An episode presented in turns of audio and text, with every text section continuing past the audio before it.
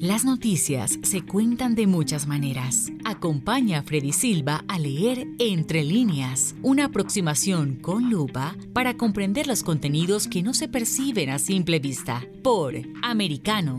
Comenzamos. ¿Qué tal amigos? Reciban todos un fuerte abrazo. Soy Freddy Silva, contento de acompañarlos en este nuevo capítulo de Entre líneas a través de Americano. Para hoy estaremos hablando sobre la decisión de la gobernación de Florida en los Estados Unidos de no aceptar material educativo que contenga la ideología crítica de la raza. Cuán importante para los padres es estar atento con respecto a esta ideología y también el alcance que podría tener las mismas. Vamos a iniciar leyendo entre líneas y hemos escogido un excelente artículo publicado por Media Research Center eh, colaboradores de Americano. Y este es un artículo que fue escrito por Garner Goldsmith el 19 de abril del 2022. Titula La administración de Ron DeSantis rechaza los libros de matemáticas que contienen CRT o teoría crítica de la raza en las escuelas y muchos izquierdistas explotan. Este es el título y vamos a comenzar leyendo. Dice, el Departamento de Educación de Florida anunció su nueva lista de libros aprobados del Plan de Estudios de Matemáticas de las Escuelas Públicas que por numerosas razones no incluye el 41% de los textos propuestos. Escucha la cifra. 41 libros fueron excluidos de esta nueva lista para la materia de matemáticas para las escuelas públicas. Dice, algunas de esas razones se referían a la inclusión de temas políticos o ideológicos que el Departamento de Educación de Florida consideró incompatibles con los estándares adoptados por el gobernador Ron DeSantis, y esto tiene a numerosos izquierdistas y al menos a un editor de noticias principal en armas. Cuando se refiere a un editor de noticias, se está refiriendo, y vamos a verlo más adelante, a uno de los que forma parte de lo que podríamos llamar en algún momento prensa hegemónica, la gente del Washington Post, y hace referencia precisamente a este artículo. Pero sigamos leyendo.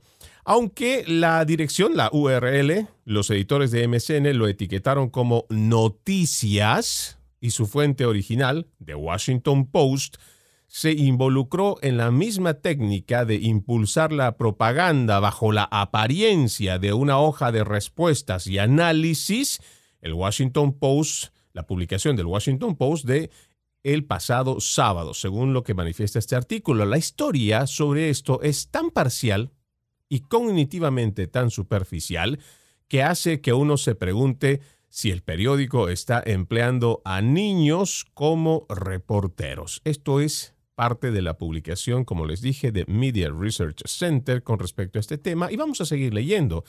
Fueron necesarios dos supuestos adultos, Valerie Strauss y Lindsay Bayer, para abrir con dos puntos. En su último intento de ser el líder de la nación en la restricción de lo que sucede en las aulas de las escuelas públicas, Florida dijo que rechazó una pila de libros de texto de matemáticas presentados por editores que en parte contenían temas prohibidos, incluida la teoría crítica de la raza.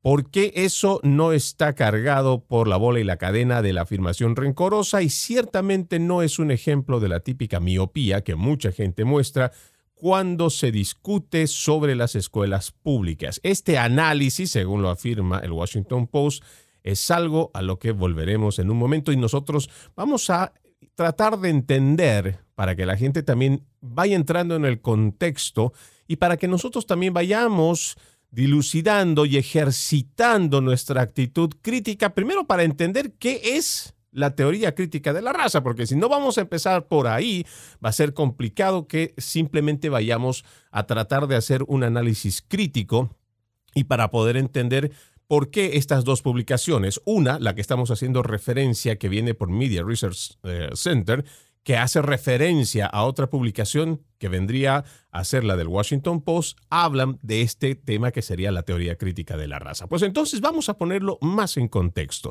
Y estos son eh, documentos, o más bien podríamos decir que sería la concepción teórica o filosófica de lo que pudimos encontrar en lo que significa la teoría crítica de la raza para tener un pequeño resumen y así poderlo entender mejor. Teoría crítica de la raza sería una concepción teórica que estudia la estructura social y la cultura en su relación con las categorías de raza, derecho y poder. Su marco teórico tiene sus raíces en la teoría crítica, que sostiene que los problemas sociales son causados e influenciados por las estructuras sociales y, ojo, supuestos culturales por encima de los factores individuales y psicológicos. Esto me parece que sería muy importante leerlo entre líneas. Este es un planteamiento genérico que pude encontrar en, en Internet, pero me parece que es lo que más se acerca en cuanto a lo que en algún momento podríamos resumir la teoría crítica de la raza. Pero es importante que leamos esto que acabo de resaltar al momento de leer, porque dice que sostiene que los problemas sociales son causados e influenciados por las estructuras sociales y supuestos culturales por encima de factores individuales y psicológicos. Aquí me parece que es importante que nosotros, al momento de leer entre líneas, nos demos cuenta cómo muchas cosas han cambiado en este siglo XXI, porque hoy en día si nos damos cuenta a nuestro alrededor, ya sea en las conversaciones que podemos escuchar de nuestros hijos, en las conversaciones que podemos tener con otros amigos, con otros colegas de trabajo, nos vamos a ir dando y también, por supuesto, hay que mencionar cómo manejan ciertos temas los medios tradicionales de comunicación y esto mismo transportado a las plataformas digitales, nos vamos a dar cuenta que muy poco importa hoy el qué, más importante hoy es el quién. Y a esto, por ejemplo, cuando se hace referencia esta, esta cita de que los problemas sociales son causados por las estructuras sociales y supuestos culturales, entonces nos vamos a dar cuenta que ya los hechos, más allá de lo que nos pueda reflejar o no la historia, los hechos actuales de la realidad en la que vivimos ya deja de tener relevancia e importancia en un análisis crítico y objetivo. ¿Por qué? Porque estamos interesados en ese supuesto. Porque estamos más interesados, por ejemplo, si en algún momento usted dice, y ojo, otra vez, para que usted se cuenta cómo hemos llegado a este punto de incluso poner en una autocensura, porque ya ni siquiera con los hechos es suficiente, sino que tenemos que hablar de el quién, de toda esa parte subjetiva que es difícil probar porque además está en el imaginario de las personas. Por ejemplo, le pongo un ejemplo muy simple. Si yo en este momento simplemente digo la palabra negro, si estuviéramos en una situación de años atrás, esto no tendría tanta relevancia porque es una palabra como tal. Pero si hoy en día se utiliza esto, entonces quienes estarían escuchando, por ejemplo, si fueran personas de izquierda o quienes fueran de aquellos que apoyan esta teoría crítica de la raza, o quienes tuvieran, ¿sí? en el marco ideológico, ¿sí? todos, de, todo todos sus conceptos acuñados y a los cuales hacen estricta referencia y se apoyan estrictamente en ello, pues entonces si yo simplemente dijera la palabra negro, entonces vendría la gente y estaría escribiéndonos a través de las redes sociales, estaría llamándonos por teléfono, nos estaría diciendo, ¿quién lo dijo? ¿Por qué lo dijo? ¿En qué contexto se refirió? ¿Qué tono utilizó para referirse? ¿A quién realmente quiso ir con esa palabra? ¿Se dan cuenta? Cuando empezamos a dejar de lado lo que podríamos decir una realidad objetiva, y la vamos cambiando por algo subjetivo o como en este mismo planteamiento, supuestos culturales, ya no estamos hablando solamente de que, por ejemplo, hoy, a lo que mucha gente dice, existe un sistema opresor. Ese sistema opresor que no permite que las ciertas minorías no puedan surgir y salir adelante. ¿Sí? Como muchos izquierdistas suelen utilizar no solo aquí en los Estados Unidos, en gran parte de este continente, sino en todo el continente. Pero cuando les preguntas a ellos, ¿quién? ¿A quién te estás refiriendo? ¿Quién es esa persona? ¿Quién es ese opresor? No, ellos dicen es el sistema.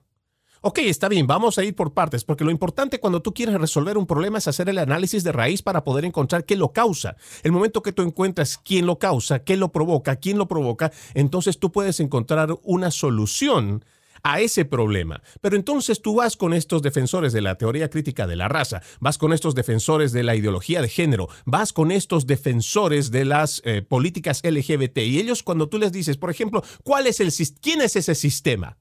¿A qué te refieres con ese sistema? No, es que es el sistema el que oprime, es el sistema el que provoca todos estos daños. Ok, vamos a entenderlo eh, desde el punto de vista tuyo. Si estamos hablando del sistema, dime quién es el sistema. El sistema es el blanco. Ok, vamos a, vamos ir por partes y vamos a tratar de encontrar. Ok, si el sistema es el blanco, ¿quién? ¿A quién te estás refiriendo? ¿Quién es ese, quién es ese blanco parte del sistema?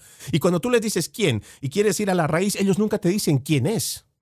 Porque es más fácil atribuir algo abstracto como un sistema, como poder referirse a un Estado que también no es un ente natural, es un ente abstracto, para poderle achacar cualquier tipo de delito, cualquier tipo de opresión, cualquier tipo de circunstancia a ese ente abstracto.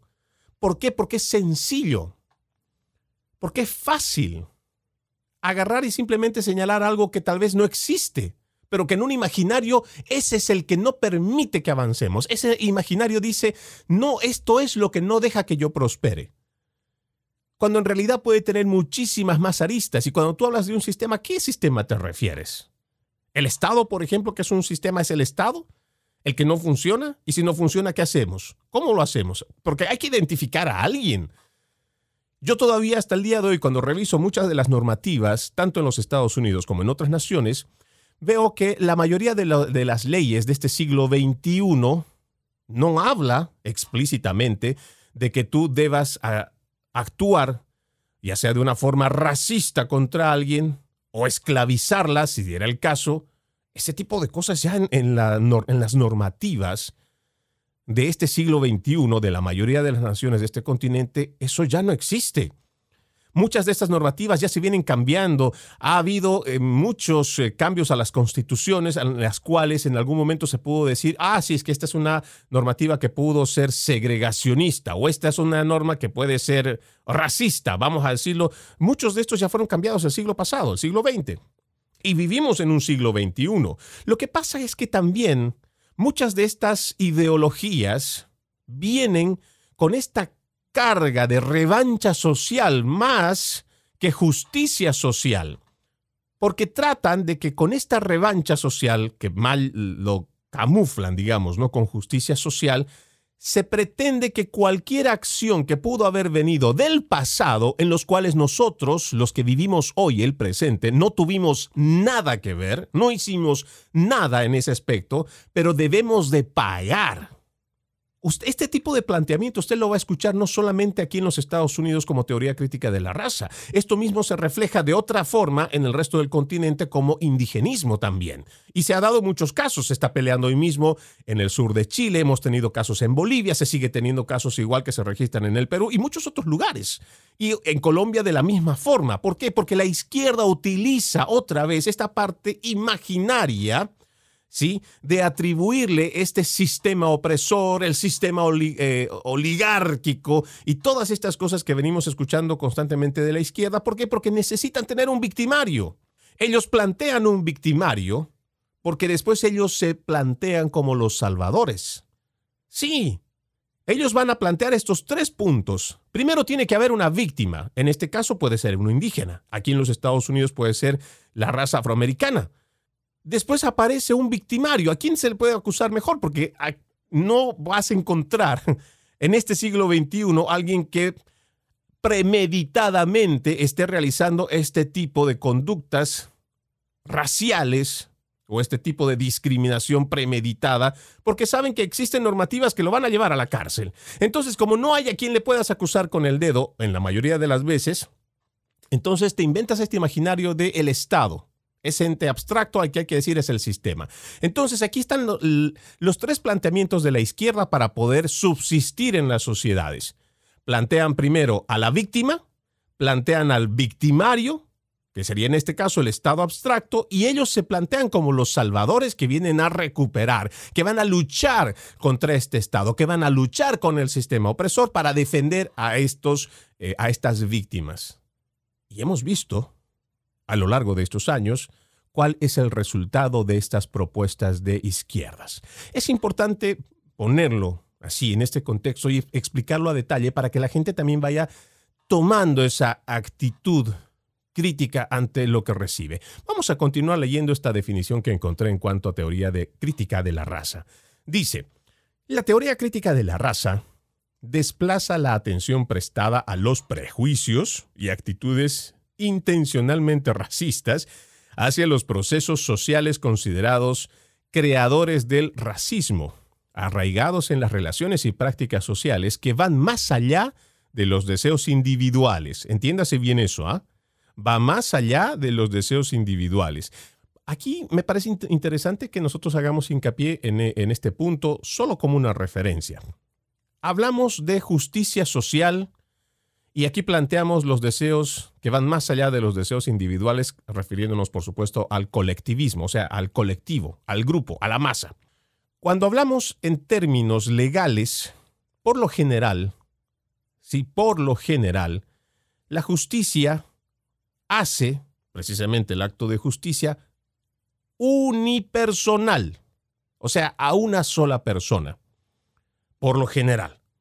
Pero vemos cómo con estas ideologías lo que quieren es hacer que el individualismo vaya quedando hacia abajo para que el colectivo se imponga sobre el individuo y utilizan al Estado para imponer estas ideologías a, estas, a estos individuos que cuando se enfrentan ante una justicia, la justicia a justicia precisamente a una persona más que al colectivo. Sigamos leyendo. Entiende la raza como un constructo sociolegal y sociopolítico por lo que esta teoría puede considerarse una corriente constructivista que sostiene que para lograr la justicia social es necesario tener en cuenta las diferencias raciales. Asimismo, los académicos que trabajan en esta corriente están de acuerdo con que el supremacismo blanco y el poder racial se han mantenido a lo largo del tiempo, en parte gracias a las leyes establecidas y que la historia ha mostrado que es posible cambiar la relación entre la ley y el poder racial y de manera más general perseguir un proyecto de emancipación. Interesante este planteamiento y cómo nuevamente se habla de este supremacismo blanco, poder racial, que ha mantenido este supremacismo blanco a lo largo del tiempo. Debo irme a mi primera pausa en Entre líneas. Tenemos que hablar mucho en cuanto a esto de la teoría crítica de la raza. No se muevan. Ya volvemos. En breve regresamos con Entre líneas, junto a Freddy Silva por Americano. Vive en la verdad. Somos Americano. Cada día, Ana Patricia Candiani pregunta, ¿usted qué cree? El programa en el que se consulta acerca de la realidad que vivimos de lunes a viernes, 11 pm este, 10 centro, 8 pacífico por Americano.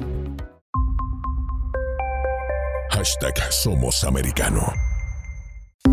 Los avances científicos y tecnológicos relevantes, Internet, redes sociales y el mundo de los videojuegos en Tech Talk con Pablo Quiroga. Conéctate de lunes a viernes, 2 p.m. Este, 1 Centro, 11 Pacífico, en vivo por Americano.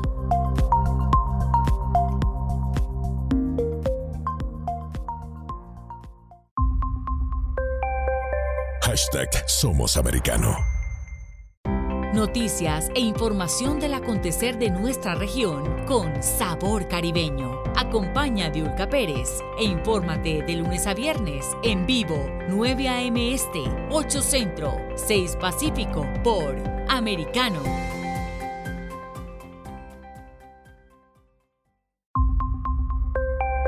Hashtag Somos Americano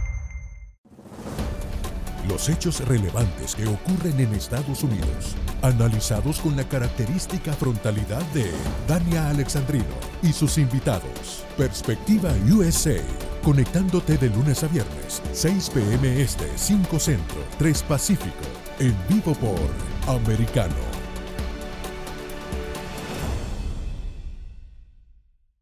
Siempre en la verdad. Somos americano.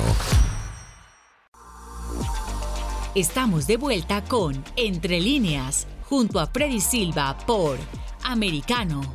Gracias por continuar con Entre líneas. No se olviden, ustedes pueden escucharnos, además de la radio, lo pueden hacer a través de nuestra página en el internet www.americanomedia.com www.americanomedia.com. Hoy estamos haciendo referencia a la decisión de la gobernación del estado de la Florida de no aceptar material educativo que contenga la ideología crítica de la raza. Y para ello estamos sacando un artículo eh, publicado por el Media Research Center, escrito por Garner Goldsmith el 19 de abril. Y continuando con esta lectura, además de haber leído los conceptos en el anterior espacio sobre lo que es eh, el concepto y la definición de la teoría crítica de la raza. Vamos a seguir leyendo este, este artículo que por demás es muy interesante, que hace referencia a una de las publicaciones del Washington Post y dice,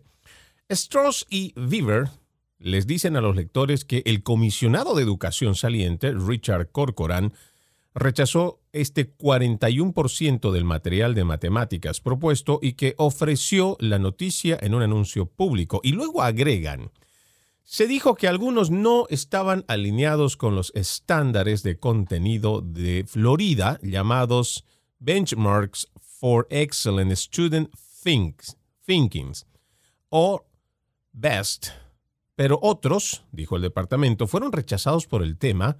Las razones para rechazar los libros de texto incluyeron referencias a la teoría crítica de la raza, inclusiones de Common Core y la adición no solicitada de aprendizaje social emocional, SEL por sus siglas en inglés, en matemáticas. Esto es lo que puso como anuncio la página oficial del Departamento de Educación de la Florida. Y luego ofrecen, dice este artículo, lo que parece ser un punto válido. Aunque el departamento describió el proceso de revisión de libros de texto como transparente, no mencionó qué libros de texto habían sido rechazados, ni citó ejemplos de los pasajes ofensivos, pero, por supuesto, su contenido implícito de injusticia e hipocresía en el movimiento del gobierno pasa por alto el punto más importante que nuevamente discutiremos en un momento, es lo que nos va anunciando este artículo.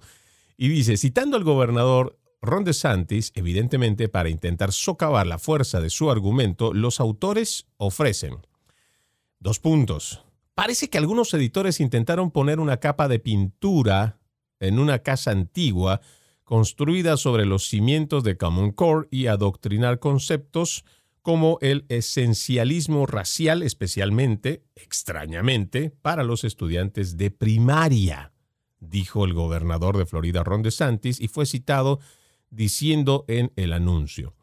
Luego proceden a socavar su propio argumento y hablarle al lector. Vamos a eh, ponerle atención a esta eh, parte, a este fragmento, porque me parece que es muy interesante cómo lo plantean. Dice, la teoría crítica de la raza es un concepto académico centrado en la idea de que el racismo no es simplemente un prejuicio individual, sino que es sistémico, entretejido en nuestros sistemas legales.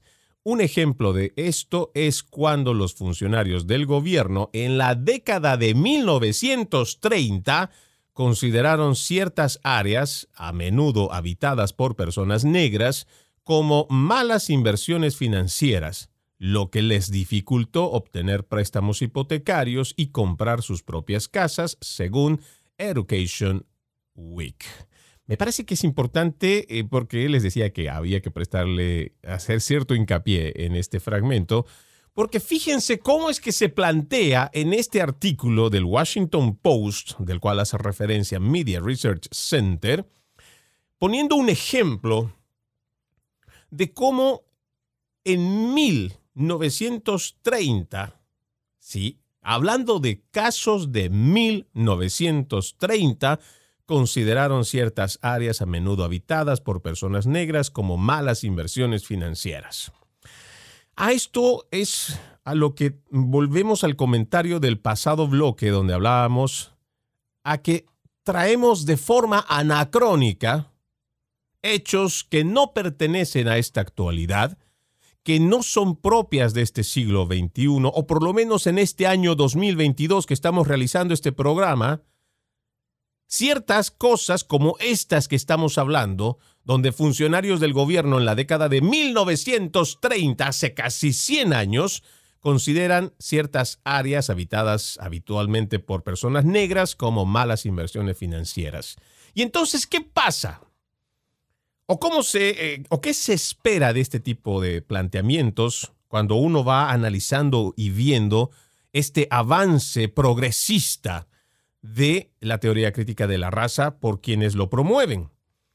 Pues tratan de que esa situación que pasó hace casi 100 años, donde usted y yo, quienes estamos en este momento eh, escuchándonos, yo hablando y usted escuchándome, no habíamos ni siquiera nacido. Y es interesante cómo se plantean este tipo de hechos, otra vez resaltando este tema, y la palabra no sé si le será familiar, pero es una cosa anacrónica totalmente anacrónica porque traen un hecho del pasado como para hacerlo vivir que en este presente 2022 todavía lo estuviéramos viviendo. Sigamos con la lectura de, esta, de este artículo. Dice, pero supongamos que la culpa de que los blancos no presten a la gente negra, muchos izquierdistas han comenzado a poner la B en mayúscula en la década de 1930, fue el racismo sistémico del gobierno y no el hecho de que las personas que intentaban obtener préstamos podrían no haber calificado para hacerlo, cumplir con los requisitos de la hipoteca. Cualquiera que esté familiarizado con la crisis económica del 2008 probablemente sepa que durante años numerosas administraciones estadounidenses complacientes con la raza empujaron a los bancos a hacer lo contrario, apuntar a los grupos raciales para obtener hipotecas específicamente por su falsa narrativa de justicia racial. Esto también es supremamente importante mencionarlo, este artículo, eh, por eso me parece que es tan revelador y por eh, analizarlo además, eh, cada parte, cada contexto, porque esto es lo que realmente va desvirtuando una cosa con la otra. Porque si bien en, la, en el planteamiento del Washington Post hablan de este tema de 1930, también se les olvida que en lo que va de este nuevo siglo XXI se han tenido este tipo de cambios para favorecer precisamente a las minorías. Es momento de que haga una nueva pausa. Ustedes amigos no se vayan a mover, todavía tenemos mucho de qué hablar en cuanto a este tema. En breve regresamos con Entre líneas, junto a Freddy Silva por Americano. Siempre en el saber. Vive en la verdad. Somos Americano. Isabel Cuervo y su equipo indagan y rastrean los hechos para ofrecer una mirada profunda a las noticias, sus causas y consecuencias. Periodismo de investigación. Cada sábado, 7 p.m. Este, 6 Centro, 4 Pacífico, por Americano. De la mano de la reconocida periodista Rocío López Real, los conservadores españoles en el exterior podrán mantenerse informados de los últimos acontecimientos censurados por la mayor parte de los medios subvencionados por la actual administración. Escúchanos cada fin de semana más Voz, cada sábado, 1 p.m. Este, 12 Centro, 10 Pacífico, por Americano. Hashtag Siempre Americano. El análisis experto de Fernando Londoño, cada día en La Hora de la Verdad Conversaciones que ayudan a contextualizar los sucesos en la región. Conéctate de lunes a viernes, 1 p.m. Este, 12 Centro, 10 Pacífico, en vivo por Americano.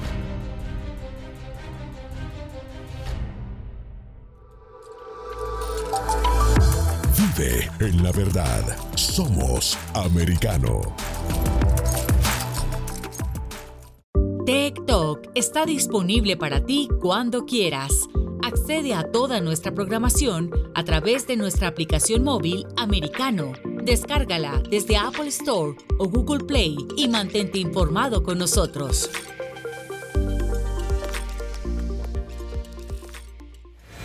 Hashtag siempre americano. Estamos de vuelta con Entre líneas junto a Freddy Silva por Americano. Continuamos con más de Entre líneas. Les recuerdo que además de escucharnos a través de la radio, usted nos puede sintonizar a través de nuestra página en el internet www.americanomedia.com www.americanomedia.com también puede descargar nuestra aplicación Americano y lo puede encontrar tanto para los dispositivos Apple como para Android. Seguimos haciendo la lectura de este interesante artículo publicado por el Media Research Center, escrito por Garner Goldsmith el 19 de abril, hablando sobre cómo la administración del gobernador Ron DeSantis rechazó los libros de matemáticas que contienen la teoría crítica de la raza en las escuelas y esto ha generado reacción, por supuesto, en muchos de la izquierda.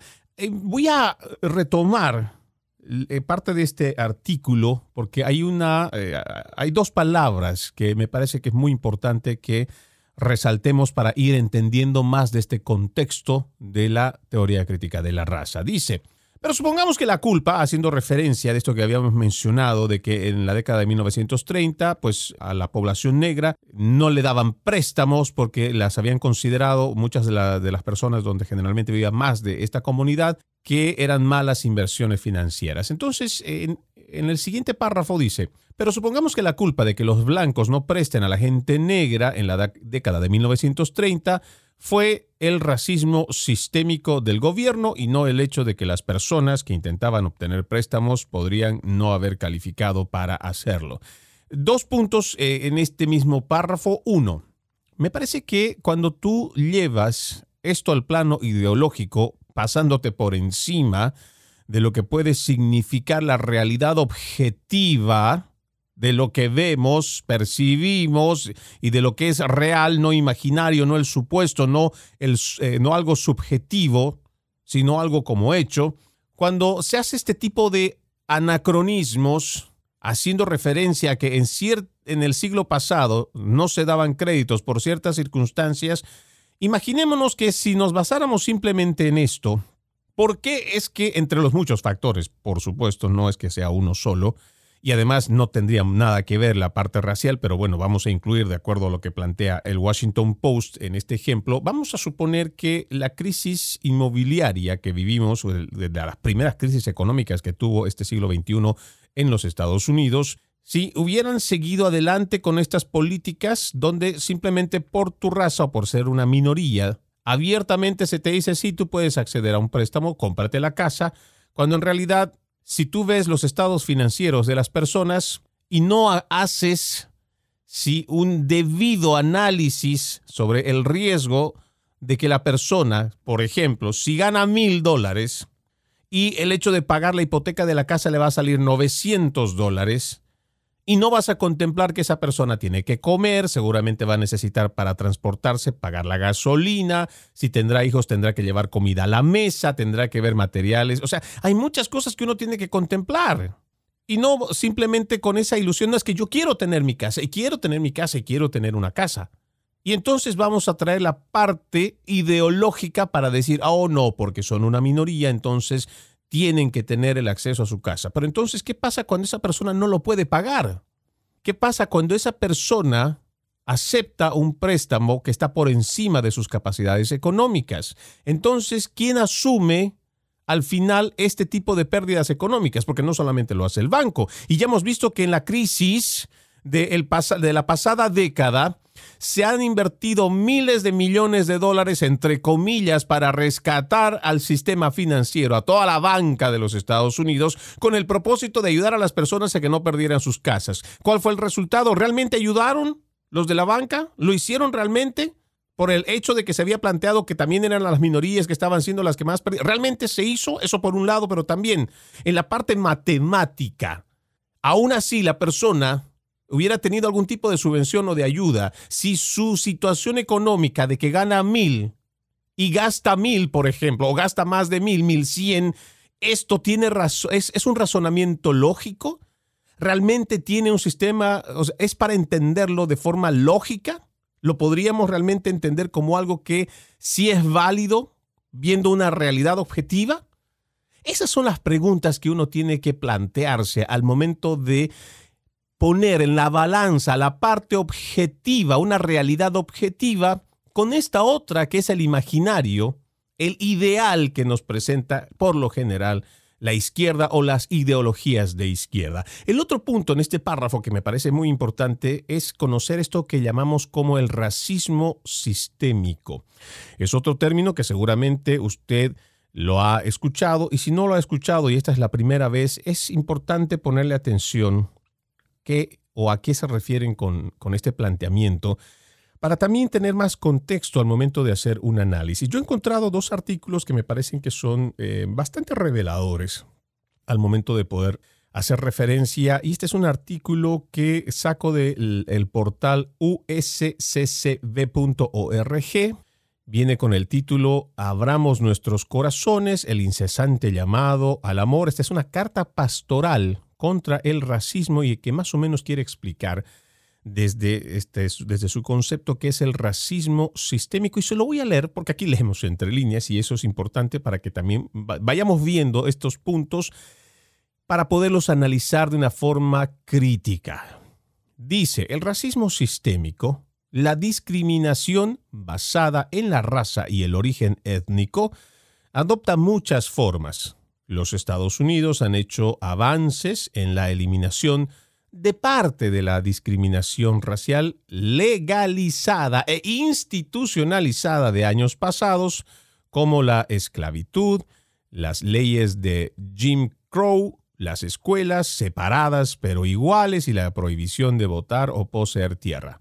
Eso totalmente de acuerdo, eso está dentro de los libros de la historia, esas son cosas que no las podemos negar y sigamos leyendo. Estas victorias duramente logradas merecen ser recordadas y celebradas. Aún así, estos avances son incompletos, los datos sobre el bienestar social y económico muestran disparidades entre muchas personas de color y sus homólogas blancas.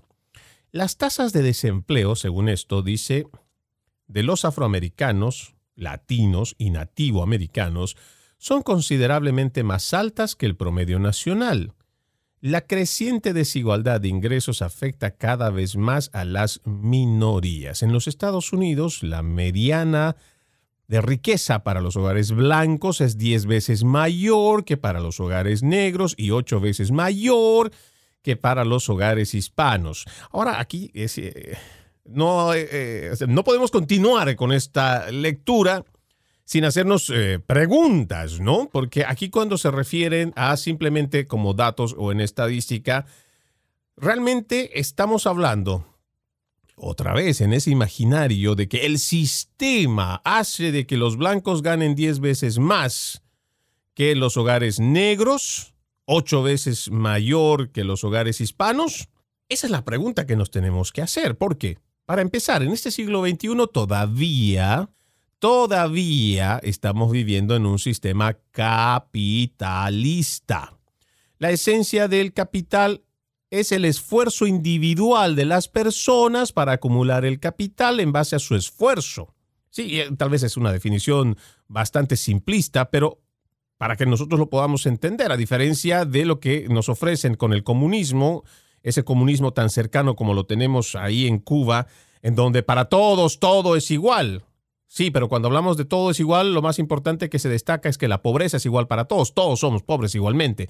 Y ahí no importa, eres digno, pero no importa. No importa. Sí, eres pobre, pero eres digno, no importa. Ahí, ahí tenemos esta lucha que se planteaba desde la Guerra Fría del pasado siglo y que todavía hoy mucha gente se lo cree. Aunque ustedes no me lo crean, pregúntenle a muchos cubanos aquí en los Estados Unidos, en el estado de la Florida, que es donde más eh, llegan eh, de esta nacionalidad, pregúntenles. Hay millones de cubanos que todavía siguen en esta lucha imaginaria de el imperio contra el pequeño estado cubano y esta lucha anti-yanqui o esta premisa anti-yanqui de los castristas y que mucha gente abajo, que por supuesto está acostumbrada a escuchar la radio, que solamente le va a poner información que tiene que ver con lo que el gobierno cubano, el gobierno castrista decide que pueden escuchar o lo que este mismo castrismo decide que pueden ver en la televisión. Otra cosa que ellos no lo autoricen no se permite. Y hay mucha gente que todavía,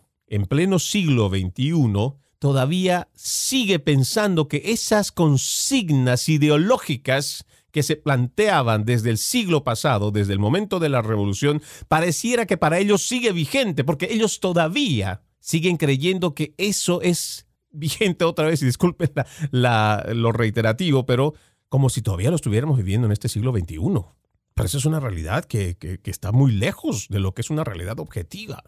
Y es ahí donde nosotros hacemos este análisis y hacemos estas preguntas al momento de hablar de lo que es este planteamiento del racismo sistémico. Y para seguir ahondando en esto, la otra nota que encontré me pareció mucho más eh, revelador que viene desde Equinet Europe, o sea, equineteurope.org. Es del portal de Equinet de una red europea de equidad. Y esto se publica en junio del 2020, el 8 de junio, para ser preciso, del 2020. Y dice, ¿no? Cuando se refiere a los términos de racismo y en cuanto a lo que nos interesa saber al racismo sistémico. Dice, ¿no? Los sucesos de los últimos eh, días se refiere a allá por el 2020, acontecidos tras la muerte de George Floyd e inmersos en la pandemia del COVID-19, han provocado una amplificación del movimiento de justicia racial en los Estados Unidos que está resonando en todas partes del mundo, incluso en Europa. Este post tiene como objetivo dar una idea de este movimiento desde su punto de vista del racismo sistémico, destacando cómo este acontecimiento se halla lejos de ser un incidente aislado formado por parte de todo un sistema de opresión que necesita ser desmantelado. Esto lo escribe John Elizondo Urrestarazu de el portal Equinet. Sigamos leyendo, ¿no? El racismo institucional. Vamos por el racismo sistémico que nos interesa más de este artículo, pero vamos a ir leyendo un poco más de los fragmentos de lo que se escribe en este portal. El racismo sistémico es un término para designar toda la estructura social que mantiene un sistema racialmente opresivo que privilegia y oprime a diferentes grupos raciales en la sociedad. Las manifestaciones de racismo sistémico son, por ejemplo, el racismo estructural e institucional. Aquí me hago muchas preguntas, porque recuerden que en este programa tenemos que cuestionarnos, tenemos que hacer el ejercicio mental crítico para saber si lo que realmente estamos recibiendo como mensaje, como noticia, qué es lo que nos están queriendo decir, más allá de lo que literalmente está escrito. Y aquí dice, es un término para designar toda la estructura social. Escuchen esto, ¿ah? En un sistema racialmente opresivo que privilegia y oprime a diferentes grupos raciales en la sociedad. Ahora me pregunto, por qué seguramente más de uno dice, ¿de qué privilegios hablan? Estos son privilegios que realmente están, por ejemplo, dentro de las constituciones, Hablemos de la nuestra aquí en los Estados Unidos, donde específicamente hable de que el blanco por ser blanco, o el hispano por ser hispano, o el negro por ser negro, debe tener algún tipo de privilegio? ¿Lo dice? ¿No lo dice? o nuevamente vamos a hacer referencia a que el sistema, es el sistema el opresor. Es el sistema el que otorga privilegios. Y cuando decimos el sistema y le preguntamos a todos estos ideólogos, ¿qué es el sistema?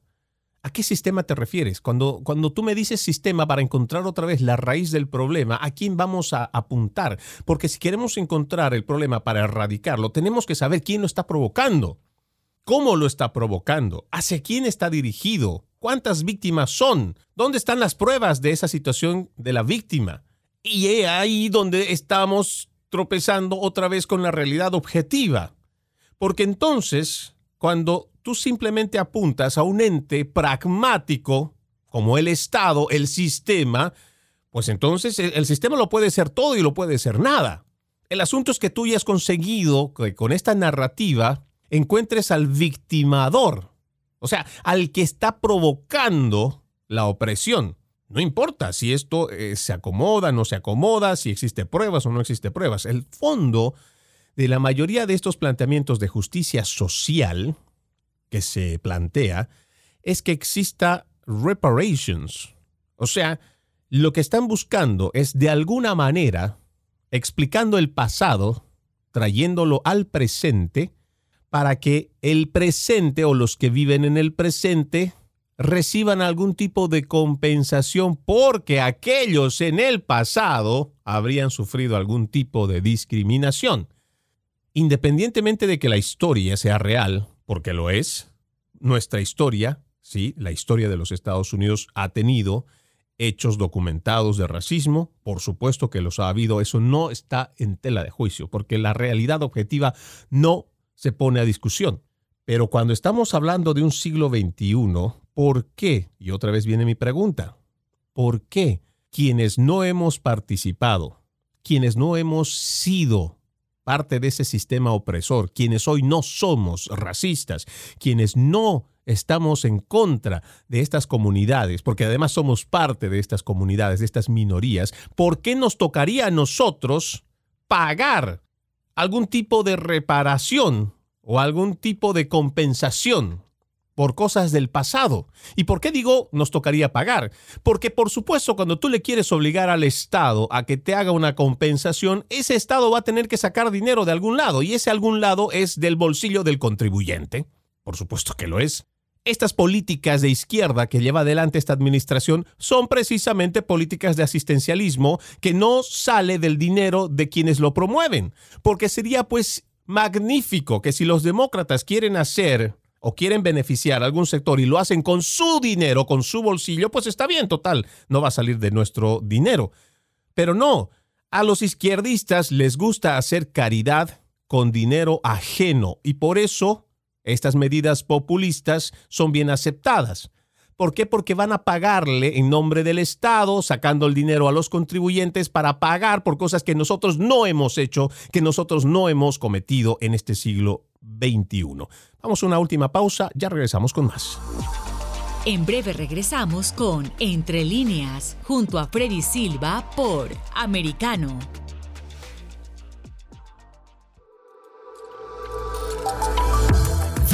en la verdad. Somos americano.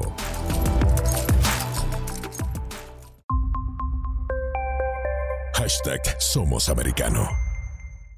Freddy Silva te ayuda a entender las noticias más allá de lo que expresamente está escrito o dicho. Entre líneas, de lunes a viernes, 3 p.m. Este, 2 Centro, 12 Pacífico, en vivo por Americano.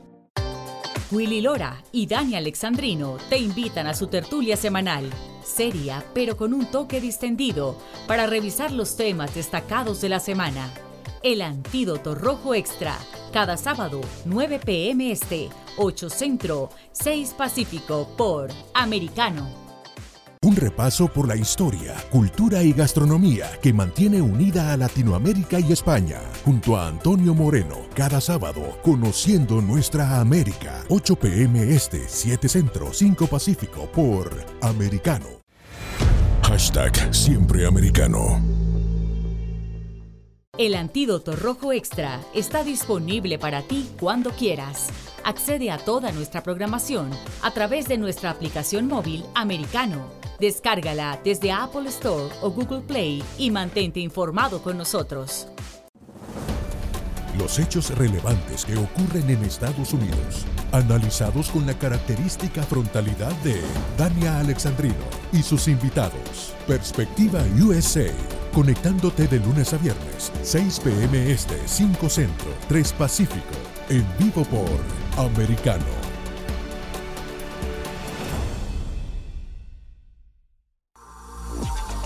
Estamos de vuelta con Entre líneas junto a Freddy Silva por Americano. Continuamos con más de Entre líneas, tocando este interesante tema sobre la teoría crítica de la raza y nos hemos detenido antes de ir a la pausa en un espacio que nos parece interesante saberlo en cuanto al racismo sistémico y este artículo, como les mencionaba, lo extraje de Equinet, de una red europea de equidad, todo fue publicado el junio 8 del 2020. Me quedé en este punto que también me parece es importante continuar después del racismo sistémico. Dice racismo institucional.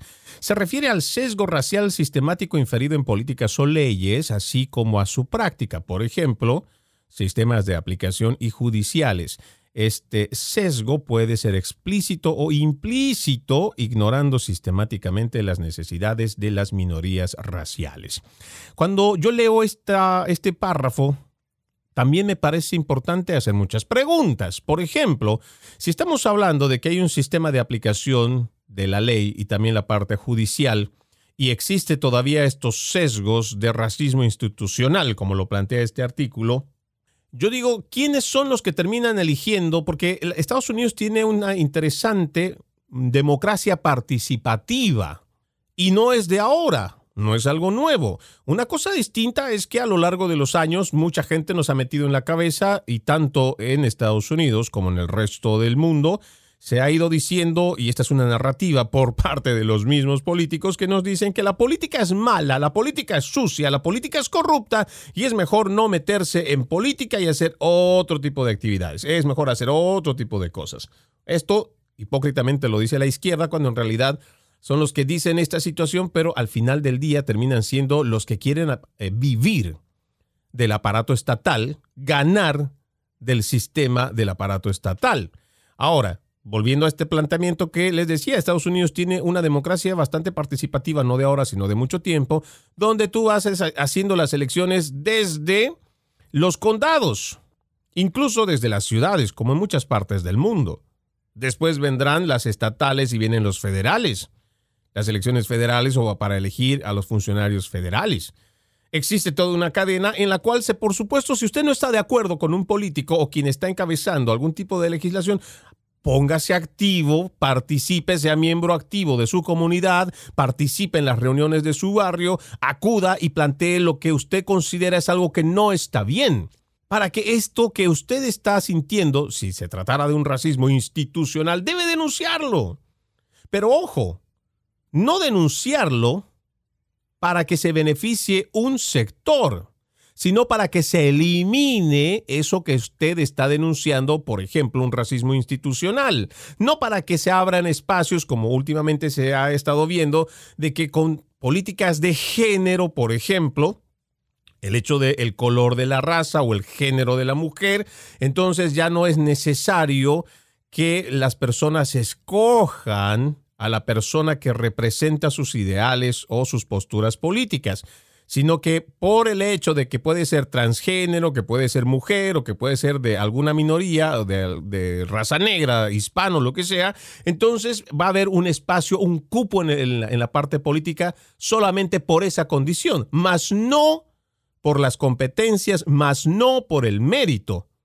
Entonces aquí también se hace un duro golpe a la democracia, porque cuando uno va a votar, no estamos yendo a una votación donde, a ver, vamos a escoger los hombres van a eh, votar aquí y las mujeres votan allá. Entonces vamos a ver si los hombres votan más por hombres o mujeres votan más por mujeres o seguramente el colectivo del LGBT va a votar. Entonces en la medida de que vayan los votos vamos a tener los curules. Ah, sí, los espacios van a ser tanto para mujeres, van a ser para hombres. ¿La democracia no consiste en eso? La democracia no consiste en esos espacios predefinidos La democracia consiste en que una persona, sea hombre, sea mujer, sea negro, sea blanco, sea hispano, entonces esa persona se va a identificar con las personas, ya sea de su barrio, ya sea del condado, sea del estado o ya sea a nivel nacional, y eh, se identifica el votante con la ideología, ya sea filosófica, sea política, sea los valores morales, en los cuales quiere que esa persona vaya a ese curul y lo represente para hacer política pública. De otra forma, ¿de qué tipo de democracia estamos hablando? Por eso es importante que nosotros hagamos lectura minuciosa de, de este tipo de aspectos que se plantean, ¿sí? Con títulos que sí son bastante atractivos, porque ¿quién no quiere justicia social? Aunque justicia social es una redundancia también, ¿no? Porque la justicia para quién está hecha? Pues para la sociedad. Pero bueno, se plantea este tipo de situaciones y se habla, por ejemplo, siempre de una víctima. Hay una víctima, puede ser una mujer oprimida, puede ser una raza oprimida, y ahí está el Salvador. ¿Quién es el Salvador? El que precisamente plantea ese problema. ¿Para qué? Para que después que reconoce al victimario, que en este caso llegaría a ser el Estado o el sistema, entonces este, eh, este ideólogo es el que viene a ser el Mesías Salvador y por él es el que tienen que votar y al último pues logran su cometido y llegan al poder o llegan a asumir algún cargo público, van orientados con esa carga ideológica, no necesariamente a poder atender las necesidades de todo el colectivo de una comunidad. Y por eso es importante que nosotros debemos aprender a leer entre líneas en cuanto a los mensajes que nos van diciendo, los mensajes que vamos recibiendo. Me voy a quedar con muchísimo para poder todavía hablar porque en este artículo de uno de lo que saqué dice todavía del racismo estructural, hablamos del racismo interpersonal, el racismo interiorizado, existe todo un desarrollo de este tipo, estos tipos de racismo, pero en realidad lo único que están llevando es que exista un revanchismo. Sí, porque existe un resentimiento, la base es el resentimiento de sus planteamientos para que en base a ese resentimiento vayas y exijas una justicia social que en otras palabras no llega a ser una justicia social, sino que va a brindar beneficios o va a buscar privilegios para aquellos que están reclamando. Les decía, me voy a quedar con mucha lectura, incluso me voy a quedar con el artículo principal con el cual habíamos iniciado, como es el planteamiento del Media Research Center con respecto a esto, y vamos a encontrar la forma de cómo darle una segunda parte a este tema, porque nos parece que todavía es muy importante seguirlo haciendo. Mientras tanto, soy Freddy Silva, contento de haberlos acompañado en este capítulo de Entre Líneas. Los invito a que continúen con la programación de Americano. Entre líneas, un programa en el que leemos un poco más de lo que está expresamente escrito o dicho. Conéctate con nosotros de lunes a viernes, 3 p.m. Este, 2 Centro, 12 Pacífico, en vivo por Americano. Hashtag La Verdad en Americano. Así está el mundo. Está disponible para ti cuando quieras. Accede a toda nuestra programación a través de nuestra aplicación móvil americano. Descárgala desde Apple Store o Google Play y mantente informado con nosotros.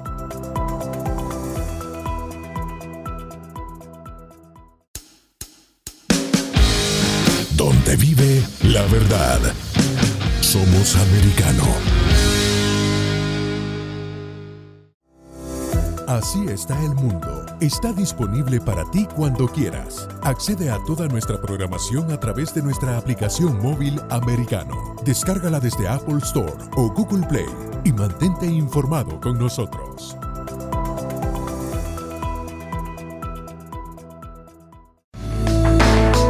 Donde se habla con la verdad.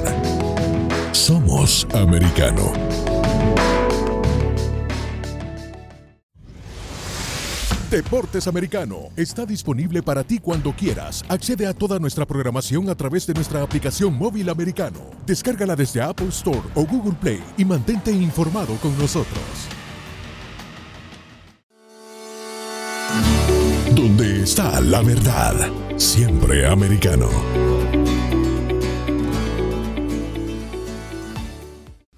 La economía es el eje central de la vida diaria Infórmate de los temas importantes del acontecer económico y empresarial en Ahora con Alberto Padilla. De lunes a viernes a las 5 pm este, 4 centro, 2 pacífico, en vivo por Americano.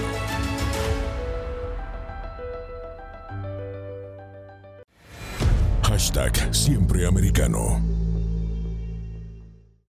Noticias e información del acontecer de nuestra región con sabor caribeño. Acompaña a Diulca Pérez e infórmate de lunes a viernes en vivo 9 a.m. Este, 8 Centro, 6 Pacífico por Americano.